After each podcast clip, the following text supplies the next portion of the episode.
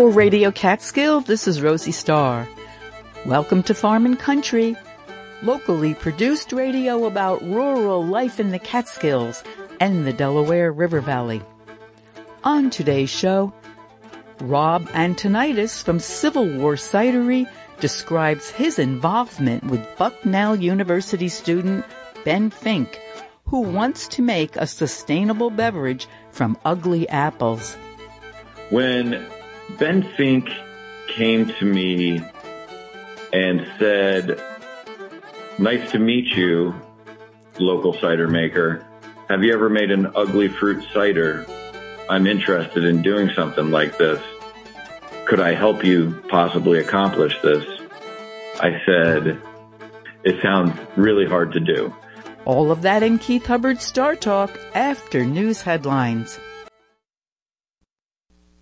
Live from NPR News, I'm Giles Snyder. Attorney General Merrick Garland is saluting law enforcement officers who protected the U.S. Capitol three years ago today.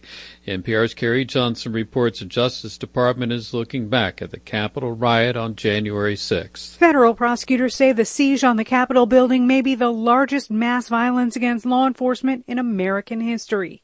At least 140 officers suffered injuries that day. The FBI is still searching for dozens of people who assaulted police during the riot. Attorney General Merrick Garland is honoring the officers who defended members of Congress during the attack. Police were beaten, sprayed with chemicals, crushed indoors, and dragged down the Capitol steps. Some are not able to return to work. Garland says his thoughts are with family members of five officers who died in the line of duty as a result of what happened to them on January 6th. Carrie Johnson, NPR News, Washington. Vice President Kamala Harris is set to mark January 6th today. She is scheduled to leave Washington this hour to deliver the keynote address this afternoon at an event in Myrtle Beach, South Carolina. Organizers of a campaign to pass an amendment guaranteeing the right to an abortion in Florida have hit an important milestone. NPR's Greg Allen reports they appear to have collected enough signatures to put it on the November ballot. A coalition of groups, including Planned Parenthood and ACLU Florida, says it's gathered more than 900,000 verified signatures, almost 20,000 more than the number needed. That's enough to put on the ballot a constitutional amendment stating that no law shall prohibit, penalize, delay, or restrict abortion before viability. Florida's Attorney General Ashley Moody is asking the state Supreme Court to block the referendum from going on the ballot. Moody says the wording of the measure is misleading because it doesn't define certain terms, including viability. Florida's Supreme Court is holding a hearing next month to determine whether the abortion referendum will go before the voters. Greg Allen, NPR News, Miami. The Lebanese Iran-backed Hezbollah militia says it has fired more than 60 missiles at an Israeli military base in retaliation for the assassination of a top Hamas official this week. NPR's Jane Arraf is in Beirut. The leader of Hezbollah, Hassan Nasrallah, told followers in a speech Friday that Hamas would retaliate against Israel for the killing of a senior Hamas official and six others in Beirut this week. On Saturday, the group rocketed a key mountaintop airbase it said was responsible for surveillance and command and control of military aircraft in northern Israel. A Hezbollah statement said the attack was in retaliation for the killing of Salah al-Aruri, a founder of the Hamas military wing. Israel has not acknowledged responsibility, but Lebanon and Hamas blame it for the drone strike on a Hamas office building in Beirut. Jane Arraf, NPR News, Beirut, Lebanon. Uh, this is NPR News. This is Radio Catskill. A winter storm warning goes into effect for our entire listening area today. Warning starts at 11 a.m. for Wayne and Pike counties, 1 p.m. for Sullivan and Delaware, and 4 p.m. for Orange and Ulster. The warning lasts until 7 tomorrow evening. 6 to 9 inches of snow expected, more possible in higher elevations in the eastern Catskills. Snowfall will be heavy at times, up to an inch per hour, especially this evening into tomorrow morning travel may be impacted. This is Radio Catskill. Listen local. Welcome back to Farm and Country. I'm your host, Rosie Starr. On today's show, Rob Antonitis from Civil War Cidery describes his involvement with Bucknell University student Ben Fink. Ben wants to make a sustainable beverage from ugly apples, which are not fit for the marketplace. But first, here is Keith Hubbard with this week's Star Talk report. thank you for joining us on Radio Catskill for this week's locally produced Farm and Country.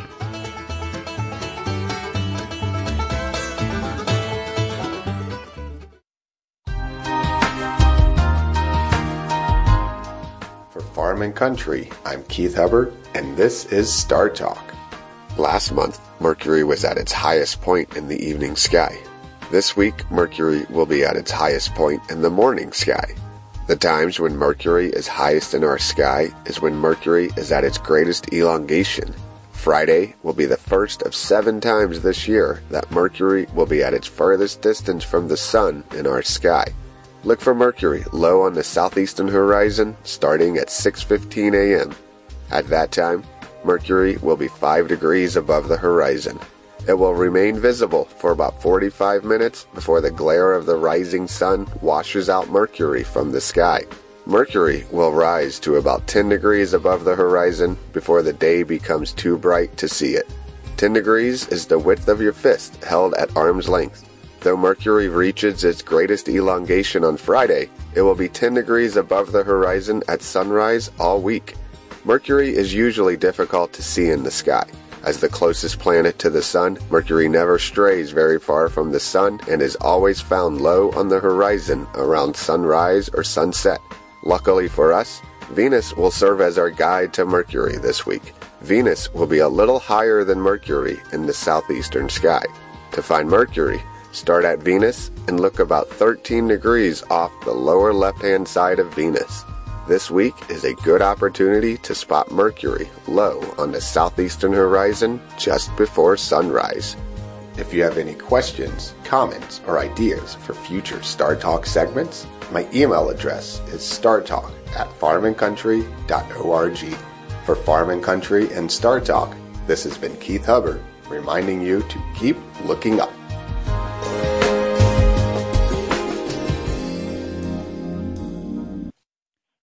For Radio Catskill, this is Rosie Starr. I'm speaking with Rob Antonitis, owner of Civil War Cidery in Lewisburg, Pennsylvania, which is south and west of our Honesdale radio studios. Rob, thanks for joining us. Hi, Rosie. Thanks for having me. A local Pennsylvania news item caught my eye, and um, sounds like you're involved in an experimental collaboration with a Bucknell University student named Ben Fink. Ben is enrolled in environmental studies and has designed a project that uses unwanted ugly apples and creates cider. Let's take it from there. Can you elaborate on this? I can, but that's the whole project, Rosie. What what more should I say? It's delicious and it's available right now, but in limited supply. I understand you had a debut. That's correct. So uh, part of the project wasn't just the finding of the apples and the determining of how we would sort and and use this ugly fruit, um, not just apples, peaches, pears, plums, cherries, and incorporate it into our regular cider making process to achieve a sustainable brew, but it was also the business side of it. And that meant that we worked with Bucknell's Small Business Development Center and we worked with MIDI's, their marketing, innovation and design students and some other folks uh, at the university to come up with a plan for marketing. Did you get good comments on tasting and flavors? We had a lot of great reviews. You know, something that I think Ben Fink, the student, learned through this process is that hard cider drinkers are not your average beer drinker and they're not your average wine drinker or certainly the cocktail folks that are just once in a while. The cider drinker is often a person that's focused on craft. They are drinking something that has a story behind it, something that has a complex taste to it. So a lot of different elements that, that come into finding this less than 3% of alcohol drinkers in the United States prefer hard ciders. And so when we cast a wide net and really promoted our sustainability for this beverage, uh, we pulled in a lot of folks that weren't cider drinkers. And, you know, from time to time, we put out a peach, a pear, or a plum cider, uh, which is apple primarily with those other flavors. And those are very accessible because we make sure we have lots of peach, pear, or plum flavor involved during that secondary fermentation.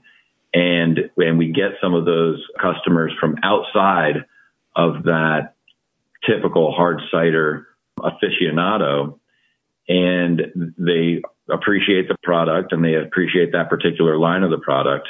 But when it comes to making a pure hard cider that does not have a secondary fermentation with other fruit, that does not have any back sweetening, that is not refined after it's finished. This is something where we wanted to take the raw good, do the basic fermentation, and see what we came up with.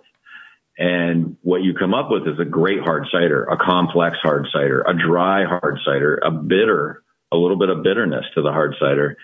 And uh, that came forward, that came through. And so we had these folks coming in from around town and from around the region to try our cider. And we had to say to them, hey, listen, you see our peach, pear, and plum and our blueberry on the shelves at your local distributor or at your favorite restaurant. And we make those deliberately accessible for the non-cider drinker so they can appreciate them. But this Misfit Mashup is the name of the cider. This Misfit Mashup sustainable cider is a cider drinker cider. So it's going to be dry and it's going to be bitter. And I think that once you prepare folks for a dry cider, for a complex cider, you do get the good reviews a little more often than you would if somebody just picked it up and they expected the, like the Johnny Appleseeds or the Jack's hard ciders that are out there, which are very sweetened hard ciders that a lot of Americans are used to. So, you know, we did have a lot of great reviews from people that drink our cider and uh, like cider in general. And we also had a lot of views of folks saying, I get it, I respect it, and I can, you know, I'll have this can or two, but I'm a beer drinker or I'm a wine drinker. And so no bad responses, but we created a drink that is made for the folks that enjoy a very craft beverage. I would call it a success. I would say that the responses from the people that we were trying to attract and trying to give a great drink to were overwhelmingly tickled with it. Well, it sounds very exciting and I'm I'm new to drinking cider, but I do like what I've had. We have Catskill region apples here. They're very good and um I'm very curious about your cider. I understand um, Professor Andrew Stuhl helped out to make this product sustainable. So uh, there's benefits to the planet and the community with this particular product. Correct. When Ben Fink came to me more than six months ago and said, Nice to meet you, local cider maker. Have you ever made an ugly fruit cider? I'm interested in doing something like this. Could I help you possibly accomplish this? I said, I didn't say no. I said, it sounds really hard to do because for cider makers, there usually isn't a in-depth sorting process for every single apple uh, to make sure that you don't have a diseased or a rotten apple in your mix and there isn't a boil process to inoculate your ciders even after you've made the juice, just in case there might be E. coli or some other uh, uh, disease on it. And so my initial response was, Ben, you need to go and do some research and come back to me with some ideas because it's not something that the industry thinks about because we know that we can go to the orchards and get seconds. These are the fruits that don't make it into the USDA fancy selection of an apple, the perfect apple. That's what they're always looking for, the perfect fancy apple. These are apples that, if you didn't know it, look just great on their own. Uh, they might be a couple centimeters too small, or they might not have the stem attached or something weird. And we can get all of those apples already as cider makers. And we also know that when we get those apples, we're guaranteed good juice. and we don't have to go through an inoculation process after we've pressed the apples and, and gotten our base raw good to make our hard ciders. So when I said that to Ben, he turned around and went to his advisor, Professor Andrew Stuhl at Bucknell, and said, I've got a hang up. I've got a guy that likes the concept and a cider maker that has the capacity to do this, but I didn't want to research the process. I wanted him to do it. And so Andrew Stuhl really stepped in and connected him with other folks in the industry, uh, from brewers to cider makers to winemakers, and allowed him to learn what processes were out there and what the cost effectiveness of them would be and the logistics behind moving the juice around to get these processes accomplished so that he could come back to me with a rudimentary plan of how we might make this project come to fruition. Yes, and I understand that Ben Fink actually went to the local apple orchards and picked the apples himself. Ben was up in those trees, and uh, I don't know how he took some of the selfies. Uh, a, a few of the times he took his buddies with him, and of course they got pictures of each other up in the trees. But he was even getting pictures of himself up in these trees. said, Ben, how did you accomplish all this and get the great photographs? He's got a couple posts on our Instagram. If you get the chance, you can go to Civil War Cider on Instagram or our Facebook and see Ben climbing around in these trees. He was primarily at two of our local orchards, Greens Fruit Farm, which is about 20 minutes south of us, and it's probably 30 minutes from the Susquehanna River. And uh, the other one was Dries, D-R-I-E-S, Dries Orchard, which is right next to the Susquehanna River and takes advantage of that slightly warmer microclimate that's so perfect for apples in Pennsylvania and, uh, you know, large production. And Dries is, is one of the biggest apple orchards in Pennsylvania and use the apples on the trees in those two locations to go out and pick and then bring back so that we could start the processing and the sorting uh, process for making the hard cider. So it was really neat to see uh, him go out and do that. And then there were other situations where, you know, this project wasn't all the beauty of climbing a tree and eating an apple while you stick it in your satchel. It was also apples coming off the sorting line at each one of these orchards. So these orchards are trying to sell their primary apples as USDA fancies or some of their secondaries to, we have a lot of Amish folks in this area, to the Amish folks who are making their apple pies and they're making their apple sauces and they're canning apples and they're making candied apples. I'm getting hungry talking about this. They have a lot of uh, other apples that go through their sorting lines that they're able to dump into large bins, bins that carry about 1,200 pounds worth of apples, 20 or more bushels. And for those situations, we would organize my trucks to go over and forklift the big bin, put it on the lift, and then get it over to the cider press that was donating their time, their press and their time for us to do a heavy sorting process before uh, pressing the apples on their rack and cloth press. It sounds like this entire project benefits the community. It's a community uh, adventure. Absolutely. I've been in the cider business since 2008. I've been making fresh cider since 2005. And then in 2008, my father and I began our 16 month journey to get our first cidery license. And the name of that business was Colonel Ricketts Hard Cider. It's about an hour away from my current spot. And my sister runs that one now. But at Colonel Ricketts Hard Cider, we had the second cidery license back in 2009 for a cidery that was solely producing hard cider in Pennsylvania. And uh, right now there's 55 of them. So, you know, it's really changed a lot since 2009. But one of the things that got my father and I into that business, being from a logging family where he worked in a lumber mill for 30 years. I mean, he wasn't cutting down trees, but it was a family business. And uh, where I grew up doing that and then went off to college and did other things.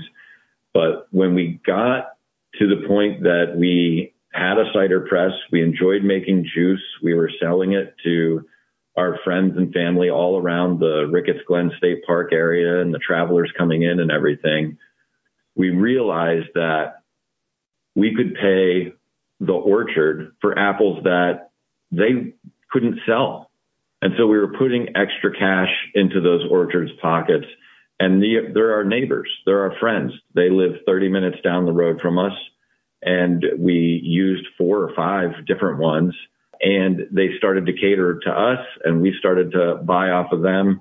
And as their prices rose, they were making more money, but we were able to make money too because our return sometimes was 25 to 1 on what you can get for apple juice as opposed to what you can get for alcoholic apple hard cider. So it was a great outlet for our local orchards. And we realized that this is the type of sustainable business that we could appreciate and we could kind of build a new business on after the logging business was over. So the idea of community, the idea of sustainability has always been there. I don't think I've ever made a hard cider with an apple that was grown more than two hours away from the place that I sold it. And, and that's, you know, more than 10 years that we've been doing this. Right there, the locality of it and the lack of carbon that you eat up just in the logistics makes it a great, a great product to sell and great for the community as you're enriching all the different folks along the chain, along the process of creating the hard cider. And then this hard cider, we went to a whole different level.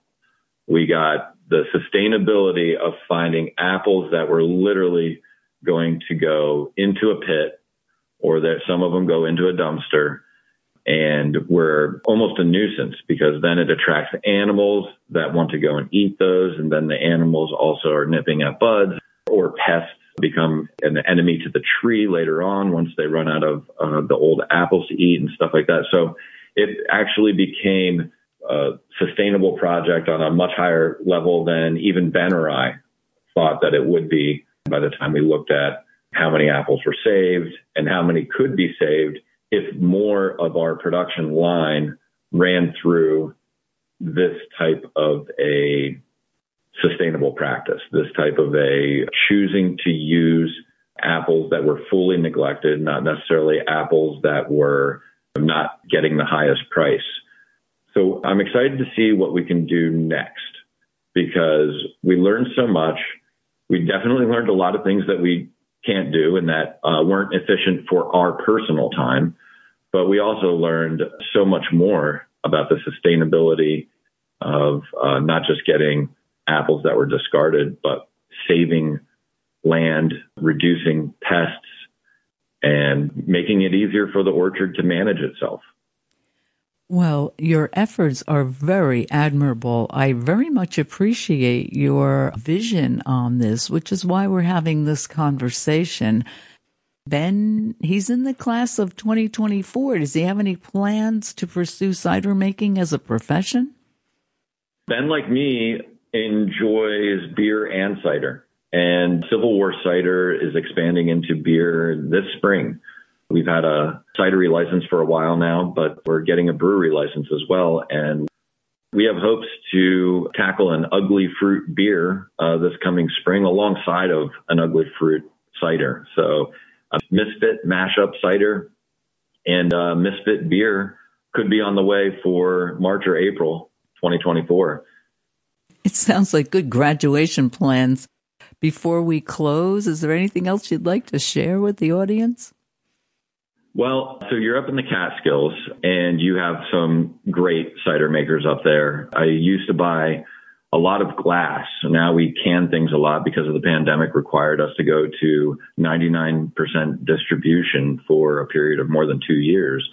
So I had to switch to cans just because of the logistics of the heaviness of glass. But I used to drive up to Geneva and Waterloo.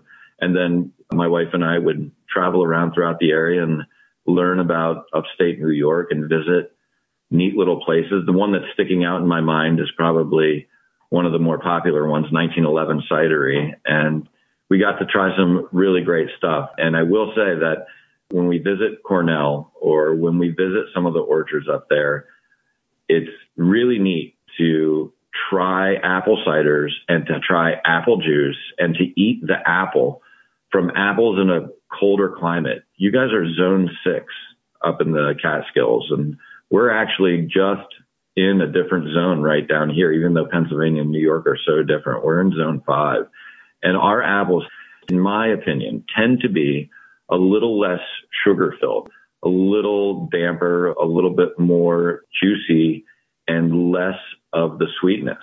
And so it's always fun for me to go up and visit the Catskills and buy some apples and try some ciders and get a different taste just because you know, I'm further up the river, I'm further up the mountain. So in reverse, if you have listeners up there that think they've tried all the hard ciders or they've tried the whole panoply of uh, options that are out there, send them down the Susquehanna River, please. They're going to get a different taste at each place. And I think they're going to get a different overall taste from some of the stuff you guys have up in the Catskills. I guess it'll be up to them to decide if they like it more or less. And it sounds like instead of wine tours, we can go on cider tours. There you go. Uh, I think there's more space in between the cideries, but yes, I agree. Thank you so much for your interest in our little project down here in Lewisburg, Pennsylvania, and look forward to hearing from you when uh, we do something else that's cool and interesting. Yes, we'll keep in touch. And I hope you didn't get bit by that. We had a killing frost on May 17th. That's our frost date here. And depending on what side of the mountain you were on, a lot of uh, farmers lost quite a bit of their fruit crop. I hope that didn't happen to you. We got some of that. And then we had two hails. We had one in June and one in July down here. Now, in the microclimate, sometimes next to the river, I think Dries Orchard, um, our primary orchard, uh, didn't have as much hail, but uh, Green's Fruit Farm, it was tough for them to find a uh, a perfect apple after that. Just the tiniest little hail can result in a bruise that just grows and grows and grows, and then technically, by the grocery store standard, uh, doesn't make it onto the shelf. So climate is changing a little bit, and it's and it's hard for some of these folks to make sure they have a crop that meets the high standards each and every year. It was such a pleasure to speak with you. Thank you, Rosie. Nice talking to you. That was Rob Antonitis from Civil War Cidery speaking to us by telephone. As we wrapped up our conversation, Rob described a summer hailstorm that damaged the Susquehanna River orchard's fruit crops. Closer to home here in our Delaware River Valley, Seminary Hill Cidery Orchard in Callicoon, New York, experienced a late spring freeze that impacted their fruit crop production. Please visit Radio Catskill's webpage, wjffradio.org, and find our locally produced special report, Hard Harvest, on the 2023 weather impacts on our local farmers. That's WJFFradio.org, Hard Harvest, a special report.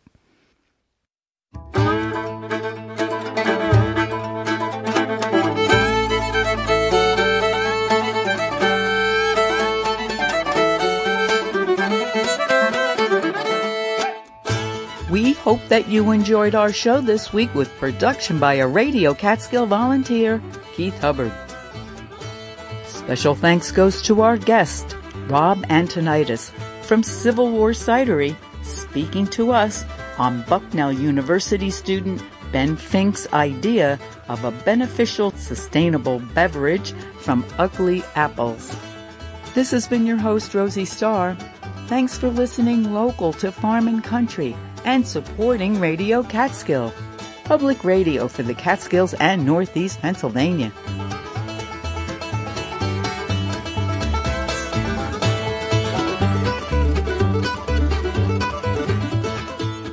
Support for Farm and Country comes from Damascus Citizens for Sustainability, a community supported, science based nonprofit taking legal actions, providing tools for action, and raising awareness of fracking damage since 2008, proactively protecting public health in the Delaware River Basin and beyond. DamascusCitizens.org Hi, it's Michelle Martin. Mornings can be tough.